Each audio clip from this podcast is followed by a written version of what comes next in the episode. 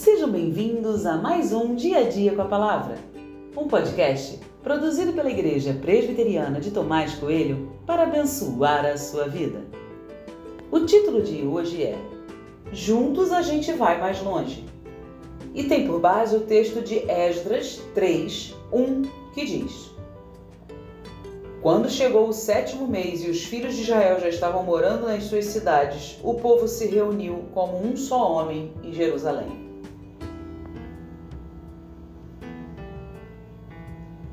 O povo se reuniu como um só homem em Jerusalém. Pode parecer uma expressão sem qualquer importância, mas acho que vale a pena pensar um pouco mais sobre isso. Vivemos num mundo cada vez mais tecnológico, dinâmico, ágil, conectado, entre tantas outras coisas boas. Mas também vivemos num mundo solitário, individualista e desprovido de ideais coletivos. Nossa sociedade incentiva a construção de uma visão crítica, a aprender posicionar-se enquanto indivíduo, a lutar por direitos, mas não ensina a caminhar junto, a fazer amigos, a nunca andar sozinho.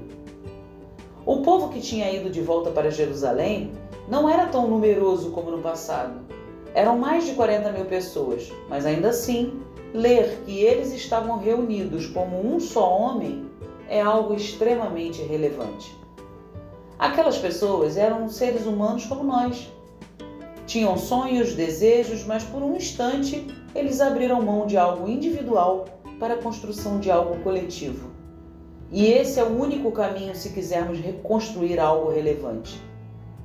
Construir uma visão coletiva não é fácil, mas é o caminho necessário se quisermos construir, por exemplo, uma família ou vivermos como povo de Deus. Construir uma visão coletiva não tem nada a ver com perder a minha individualidade, capacidade de decidir sozinho, mas deixar de lado o individualismo, a tendência de fazer tudo sozinho. Sozinho a gente pode ir mais rápido, mas juntos a gente pode ir mais longe. Então, procurar estar junto com outras pessoas é o caminho mais saudável a percorrermos.